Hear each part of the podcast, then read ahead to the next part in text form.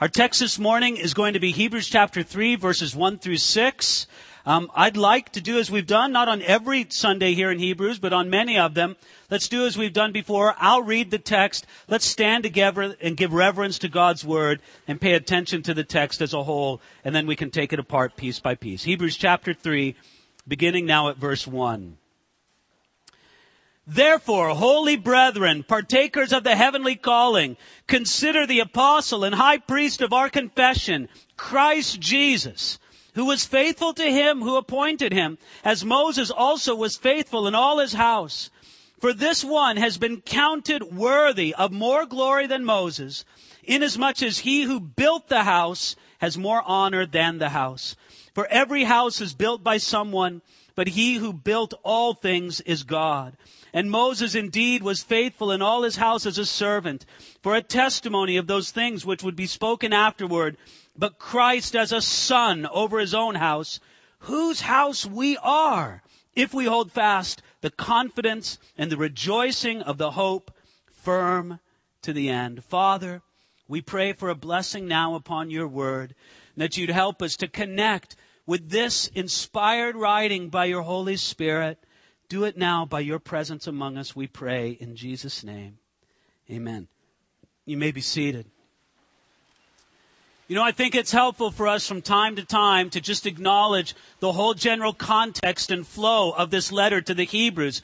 Basically, Hebrews was written to Christians from a Jewish background who lived in the first century, in the early days of the apostolic church. And these Christians from a Jewish background were being tempted to either give up on their Christian life or to retreat back to what you might call a mushy middle. Now for them, the mushy middle was sort of a safe practice of Judaism that would focus more on Moses and uh, ceremonial things rather than an out and out following of Jesus Christ. Now, I don't know about you, but I really sense that this connects with us in the present age because today, as Christianity becomes more and more the object of mockery and scorn in our culture, there are people who just don't want to endure that. And let's face it, it's sort of a difficult thing to be endured. I don't know if you've ever been mocked or made the object of scorn because you're a follower of Jesus Christ, but I'll tell you, it's really not that pleasant. And in the face of that kind of unpleasantry, there's sort of a tendency for us to just kind of want to say, look, I'll avoid it and I won't come out and out and say, I'm a follower of Jesus Christ. Jesus Christ is my Lord. I live my life for Him. Instead, we might sort of retreat into our own mushy middle, which isn't really so much, you know, Judaism without the Messiah. But for us, it might be saying something like this. Well, I'm not a Christian really, but I'm spiritual. Isn't that a much safer thing to say in our culture today than to say, I'm a follower of Jesus Christ? You see the difference? But you see, the writer of the Hebrews won't do that. Won't allow us to do that, I should say. He holds up who Jesus is and how Jesus works in our life so powerfully, so compellingly before us that he's just saying, no, you're not going to retreat back to some mushy middle. Fly the flag high for Jesus Christ in light of all of who he is, in light of all that he's done for you, you've got to live an out and out life for Jesus Christ. Now, previously in Hebrews chapter 2, the writer of the Hebrews described for us so powerfully, so beautifully, this great union that we have with Jesus Christ. In other words, Jesus just sort of stands in the middle of us as a great big group. And he says, here are my brothers and sisters. I am one with them. They are one with me. And we all come before God the Father. And that great phrase from last week, if you remember it, where he said, he is not ashamed to call us brethren. Isn't that amazing? He's not ashamed. Even though sometimes I would be ashamed of my own walk before him, he says, no, Father, this one belongs to me and we are part of one great group. Now, the first word of chapter 3 is therefore. Because it draws us back in light of this great union, this great company that we have with Jesus Christ. Check this out, verse 1. Therefore, holy brethren, partakers of the heavenly calling, consider the apostle and high priest of our confession, Christ Jesus. I see in this first verse of chapter 3 two very important things. The first very important thing is he talks to us about who we are as followers of Jesus Christ. And this is what he explains. He says, you, if you're a follower of Jesus Christ, if you're attached to him, if you're joined with him, first of all, he calls you, did you see it there in verse 1? Holy brethren. I don't know if you've ever called yourself that. In Jesus Christ, that's what you are.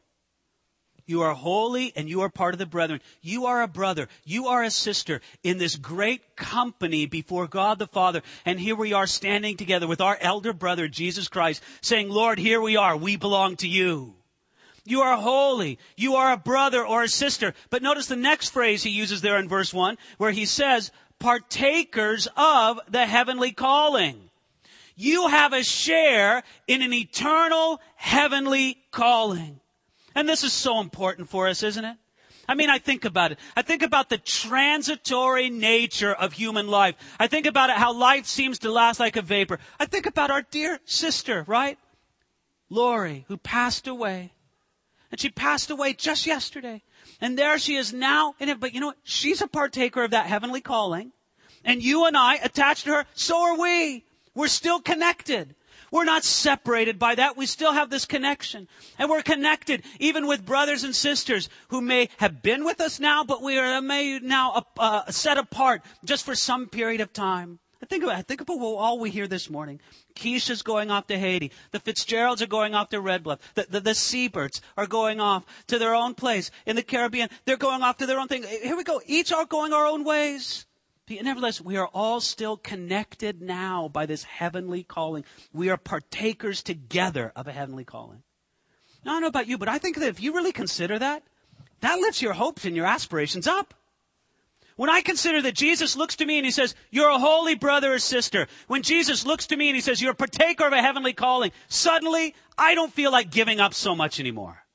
Suddenly I feel like, yes, Lord, you want me to continue on, and I want to continue on. That's the first aspect of verse 1. Now here's the second aspect of verse 1, where the writer of the Hebrews speaks of what we are to do in light of the previous paragraphs. Okay, this is who you are. Now this is what you're supposed to do. Look at it there in verse 1. Consider the apostle and high priest of our confession, Christ Jesus. Now, first of all, he gives you someone there the apostle and high priest of our confession. The apostle, who is that, of course? It's Jesus. Now, don't be thrown by the word apostle. I don't know if you ever considered this, but here in Hebrews chapter 3, verse 1, Jesus is called an apostle. I can see how this might be immensely confusing for somebody. say, well, wait a minute. Didn't Jesus have 12 apostles? Wasn't Paul an apostle? I thought they were the apostles and Jesus was Jesus. How can Jesus be an apostle? Please understand something. This ancient Greek word that we translate apostle, by the way, can I make you an expert in Greek just now in one easy lesson? Here you go. The ancient Greek word that we translate apostle is apostolos. Matter of fact, we don't even really translate the word. We just sort of transliterate it into English. If you wanted to translate the word, it would read much more something like ambassador or somebody who's been given a special message. Now, of course, that was true in a very special way for those 12 men and the apostle Paul and a few others in the first century that Jesus himself chose. That was true for what we normally think of as the apostles. But was not our Savior Jesus Christ a special ambassador sent from heaven to be a special messenger? And in that sense, he was a greater apostle than any merely human apostle that's walked this earth. So he is our great apostle, but not only an apostle, but what also? The high priest of our confession. In other words, Jesus stands there as a great priest representing God to man and representing man to God in that amazing priestly function. There he is, Jesus, our apostle and high priest. But do you see the command? Something that we're told to do? What does he tell us to do? Consider. Do you know what it means to consider? To consider, in the sense that it means in Hebrews chapter 3 verse 1, simply means to intently look at, to look at with purpose and meaning, to analyze, to sort of take it and to turn it over in your head, to think of this deeply. God wants you to consider Jesus. Now, I don't mean consider him just in well, consider Jesus, yes or no. No, it means to put your attention upon him and to meditate upon him. Friends, this is a very powerful and often neglected. It's so simple that we often neglect it. But we need to just look to Jesus and consider who he is and what he's done for us. Now, hopefully, that's part of what we do here on a Sunday morning. we gather together and in the songs that we sing, these sort of prayers that we offer up to God in song, in the songs that we sing together, should we not be considering Jesus and our life with Him? That's what we're doing. In the message that I bring to you, do we not just open up our eyes to the Word of God and for a period of time just seek to consider Jesus? Now this is so important that you have a time regularly. And if I could say, I, I don't mean this to sound, the more times a week you can do it, the better. To just say, I am going to shut out every distraction of the world and I want to consider Jesus.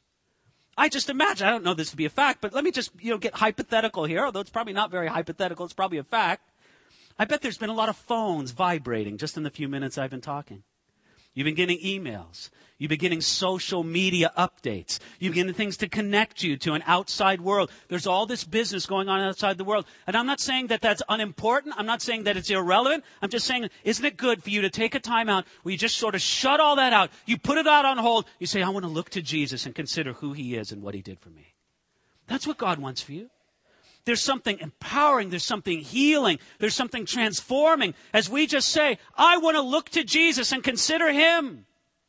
And that is exactly what the culture and what the devil, yes, I said the devil because I believe the Bible teaches that there is a malevolent spiritual being who opposes us and God's work in the world. The culture and the devil do not want you to consider. They don't want you to think about Jesus. They don't want you to meditate on who He is and what He's done for you. No, what the culture and what the devil just tell us is don't consider, just feel. Feel, feel, feel. Emote, emote, emote. But don't stop and think and consider. What God wants you to do is to just slow it down for a minute and say, Jesus, who are you? What have you done for me? And we do that together here on a Sunday morning. And I believe God blesses it. I believe that's one of the things why God blesses it. And even as imperfectly as you and I might do it. Because it is imperfect, right? I mean, uh, just since the time I've started speaking, I, don't even want to know how many times your thoughts have been interrupted with something else that you have to do. I mean, you all look so sweet and attentive. I appreciate that so much. But I know how the wheels turn in the head. It just works like that. But as much as we can, we just want to focus in on Jesus and consider him the apostle and the high priest of our confession. Now, as we're considering Jesus, we're going to find out some things about him. One thing we'll find out, verse 2 tells us, is that he's faithful. Look at it now in verse 2. He says, who was faithful to him who appointed him, as Moses also was faithful in all of his house. Now, this begins a section where he's going to start drawing a little bit of a comparison between Jesus and Moses. And you can see why this was so important for these first century Christians who came from a Jewish background. They needed to understand Moses in his proper place and Jesus in his proper place. But I want you to notice the first thing he points out about Jesus in verse 2 was that Jesus was faithful. Who was faithful. And when we consider the past faithfulness of Jesus, it makes us understand that he's going to continue to be faithful to us, even unto the end. Jesus was perfectly faithful to God the Father, and we can take based on that, he's going to be perfectly faithful to you and I. I want you to think about how faithful Jesus was in his entire life. He was faithful as a child, being so obedient to his parents. He was faithful as a youth, working as a carpenter. He was faithful at the beginning of his ministry to submit to baptism. He was faithful to stay pure in the face of every temptation. He was faithful to face all sorts of opposition. He was faithful to teach and to train all of his disciples. He was faithful to offer repentance and restoration even to Judas. Judas refused it, but Jesus offered it to him. He was faithful to undertake the agony of the cross. He was faithful to take care of his mother even at the end. He was faithful to rise from the dead just as he promised to do, and he will be faithful to his people even unto the end. Isn't it a beautiful thing for us just to look up and say, Jesus is so faithful. And why I think this is so important for us to remember today is because we live in an age of such utter unfaithfulness. Isn't that such a hallmark of our current age?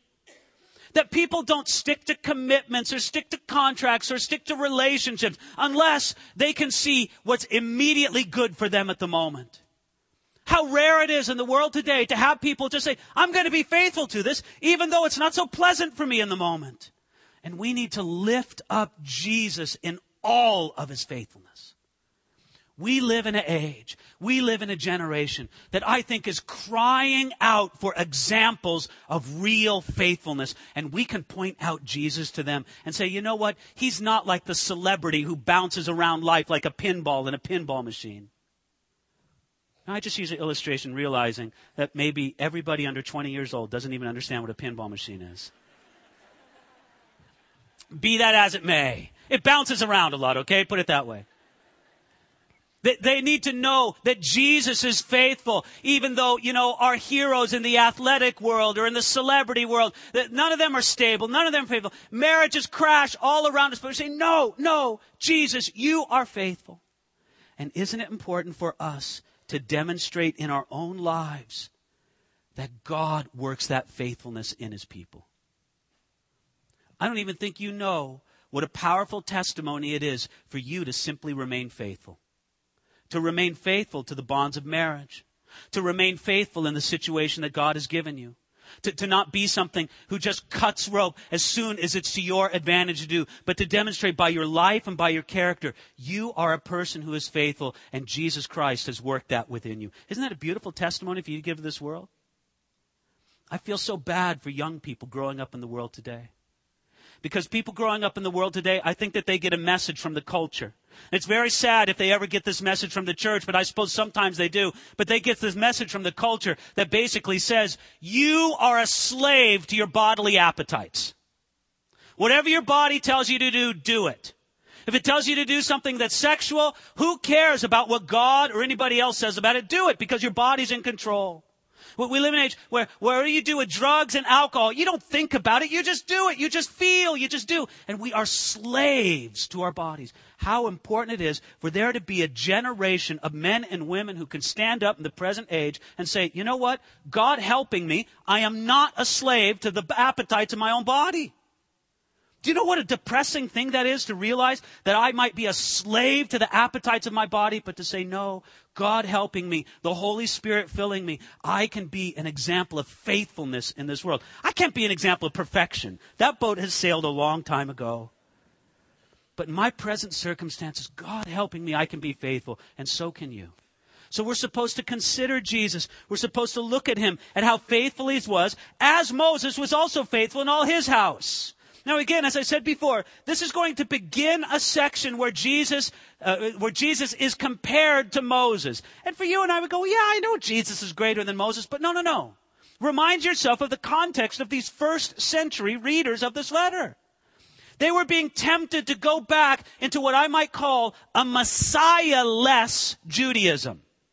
It wasn't that they were being tempted to go away from Judaism. You and I would look at this and say, if you believe that Jesus is your Messiah, you fulfill your Judaism. You don't deny it, you fulfill it. But what they were being tempted was to be going back into a Messiah-less Judaism that would put much more emphasis upon Moses than it would be put upon the Messiah that God the Father sent from heaven. And so he feels that he needs to demonstrate that Jesus is greater than Moses. And please understand, this isn't anti-Moses. This isn't no Moses is bad and Jesus is good. No, it's that Moses was a great man, but Jesus, Jesus is different altogether being the son of God. And you'll see how he makes his point in verse three. Take a look at that with me. He says, for this one has been counted worthy of more glory than Moses, inasmuch as he who built the house has more honor than the house. Well, isn't that just true? I mean, Jesus receives more glory than Moses. Well, first of all, it's just a fact. Now, again, this is not the anti-Moses society. We understand that Moses was a wonderful man whom God brought much honor and glory to. When Moses went up on Mount Sinai and when his face shone with the radiance of God, was that not God glorifying Moses in some way? Did not Moses receive glory there? When Moses' own brother and sister, um, Aaron and Miriam, rebelled against him and tried to sort of do a power play on Moses, God glorified Moses and pointed out and said, Moses is my guy. And then later on in the book of Numbers, it tells us that when um, Moses was opposed by some people called the sons of Korah, who wanted to take authority over Moses, God made it very clear, Moses is my guy. And you could say that God brought glory to Moses by choosing that Moses was his guy and the sons of Korah were not. By the way, does anybody remember how God demonstrated that the sons of Korah were not his guys? Well, I'll just tell you real quick. He opened up the ground and swallowed them up. That's a pretty dramatic way to prove you're not my guys. But he glorified Moses by saying, you are my guy. So we're not trying to say that Moses didn't receive glory. We're just trying to say that Jesus received so much more glory. Because as great as Moses was, he never experienced what Jesus did when Jesus was baptized and God the Father spoke audibly from heaven and said, this is my beloved son in whom I am well pleased. He never said that of Moses. And even though Moses was a man who received a lot of glory, he was never transfigured. It exalted the way that Jesus was on the Mount of Transfiguration, even though Moses was with Jesus. Yet Jesus was lifted up above Moses and Elijah on that occasion, but especially so Moses died. And he was not immediately resurrected from the dead in the same way that Jesus was. It was in this way that God showed that Jesus Christ has more glory than Moses. And then he uses this illustration of the house. He says that, that Moses was a member of the household of God, but Jesus is the creator of that house, worthy of greater glory. I mean, doesn't that just make sense? That it's one thing to live in the house, and, you know, that's great. It's another thing to build and to design the house. That shows more greatness. I mean, I'm pretty good at living in a house. I can do that. But building a house, please, you don't want that from me.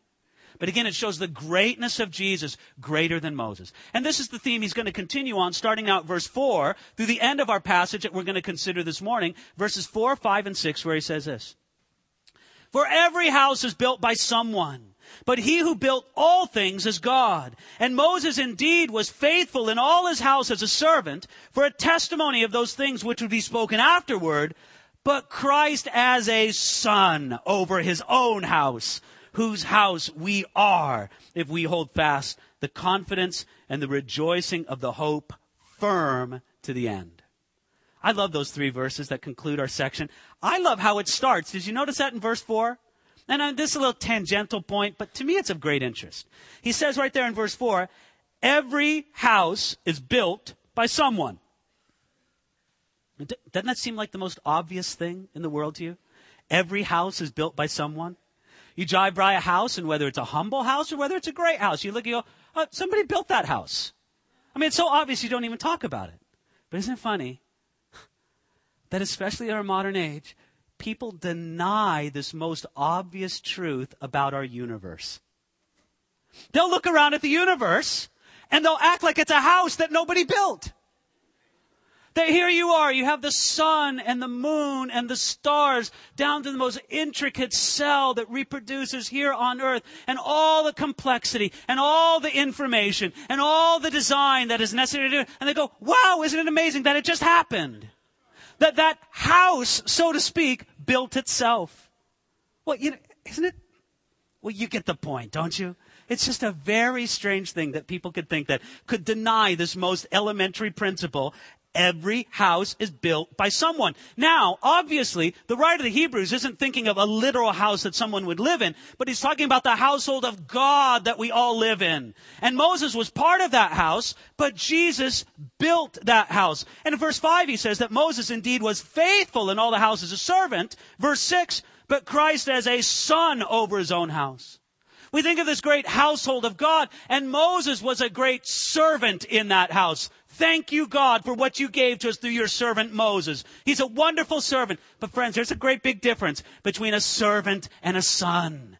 Jesus is the son who made the house and who rules over it. He's not just another servant or resident of the house. Now, knowing all that, knowing the greatness of Jesus and how he's superior even to a great man like Moses, what does that encourage us to do? Well, if we are part of that house, look at it here in verse 6 whose house we are if we hold fast. We are invited to join the house of Jesus, the community of the Messiah, if we hold fast.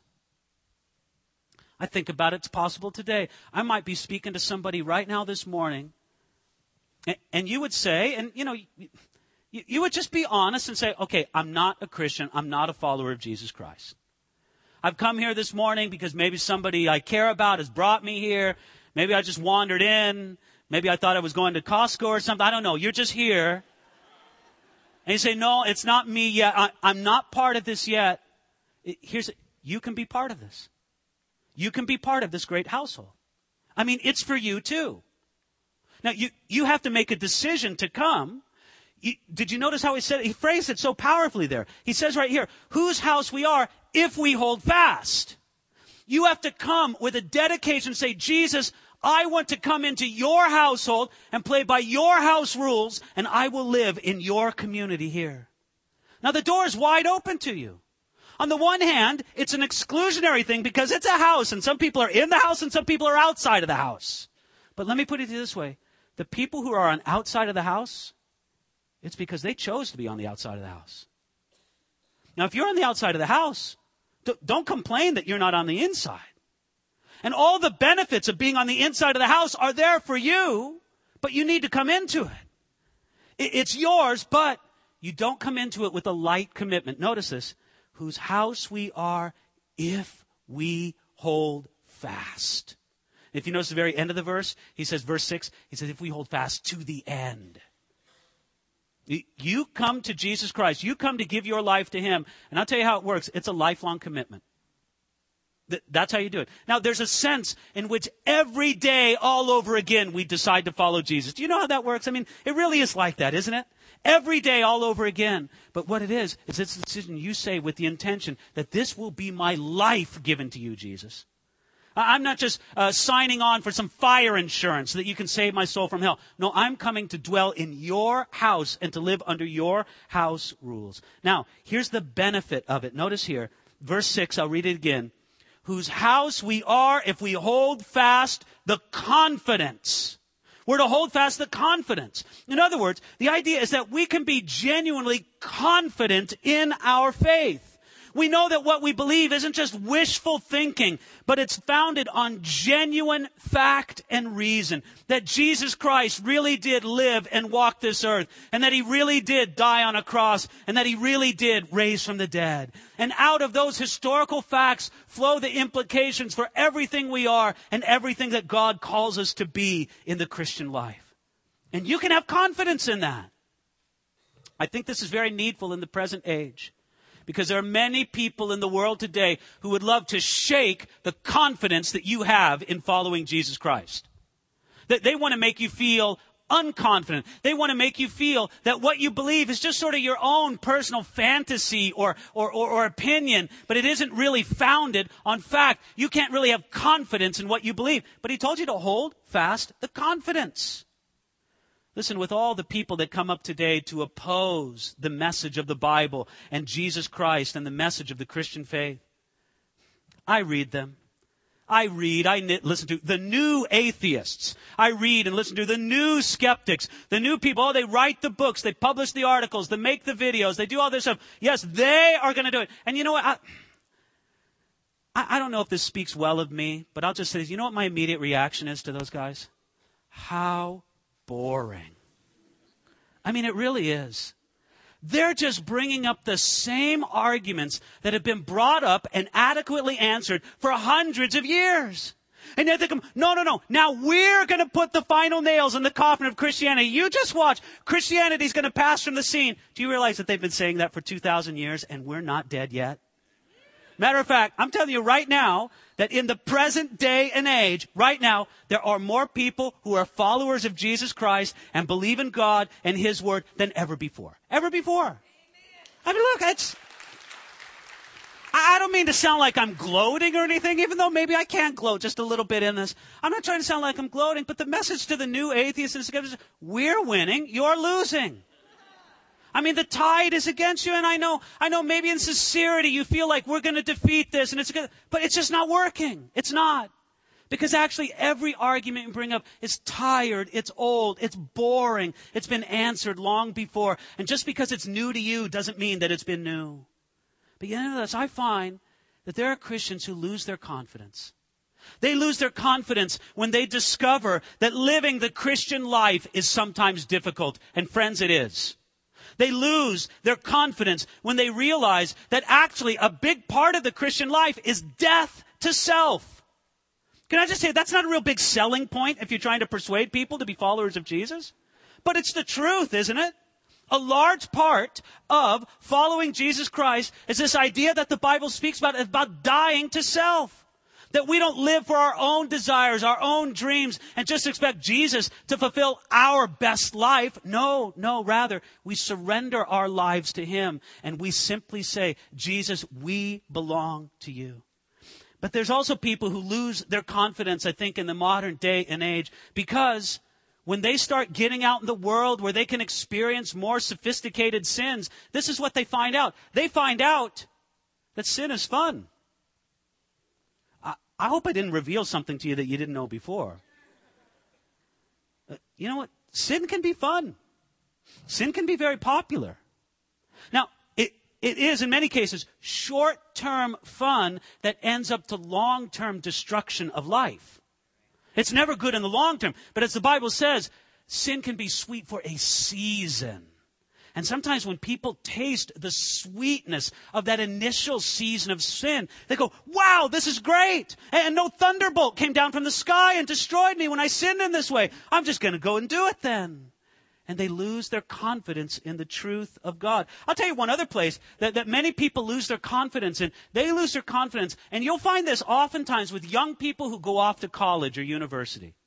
They're for the first time confronted with really smart people who don't believe the way that they do. And they think, well, wow, it must be true. They're really smart. Look, me, I'll just let the cat out of the bag right now. There are some really smart people who reject Christianity. Now, I'd like to say that if you look over the pages of history, you'll find that also some of the most brilliant men and women who have ever walked this earth have believed in Jesus and trusted in the Bible completely. But you go out in the world today and you'll find, you'll find very bright people who reject Jesus. Don't let that shake your confidence. Just because they're bright in one area doesn't mean that they have spiritual knowledge or spiritual insight. But I want you to notice this as well, and we'll sort of wrap up with this. Notice it in verse 6 that it doesn't just say that we hold fast the confidence, but we also hold fast the rejoicing of hope to the end. Friends, is kind of heavy on my heart. Because not only do I want you to hold fast to confidence, I want you to hold fast to the rejoicing of hope to the end. In other words, there's some people who just seem to lose their joy, their happiness in living the Christian life. Living the Christian life becomes for you sort of a tired routine. You know, that, that may be you this morning. and, and, again, I, I don't take it personally, but for some of you, being here right now might be a tired routine for you. If that's you, I don't condemn you. But my heart goes out to you, and I say, look at who Jesus is and how great he is. And when your mind is filled with that, with considering Jesus, you will look to that and you will say, yes, I have rejoicing in hope to the end.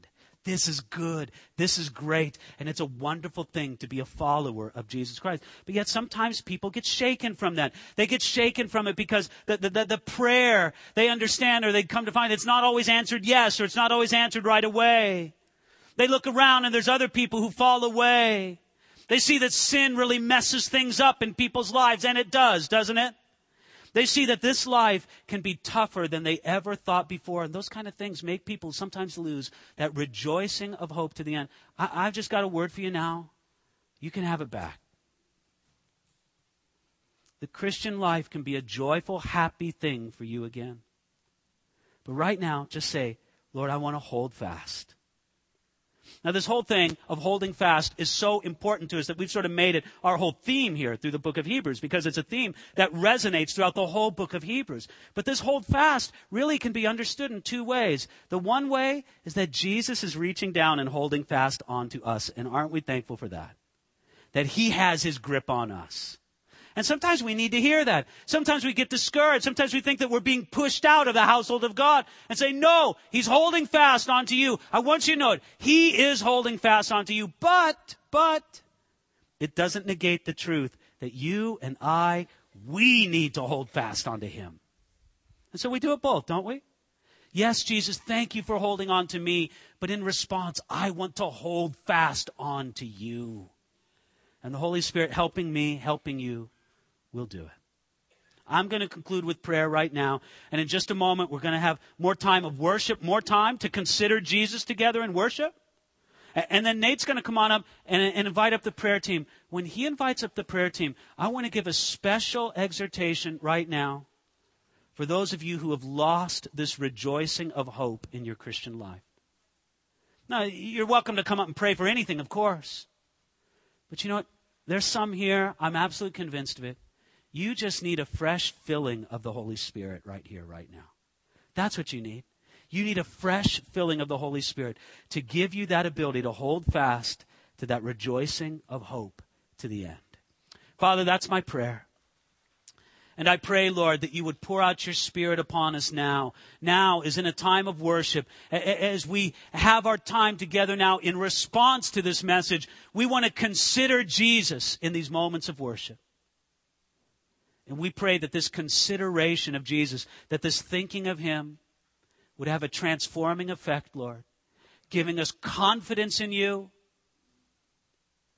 and helping us to rejoice in hope to the end.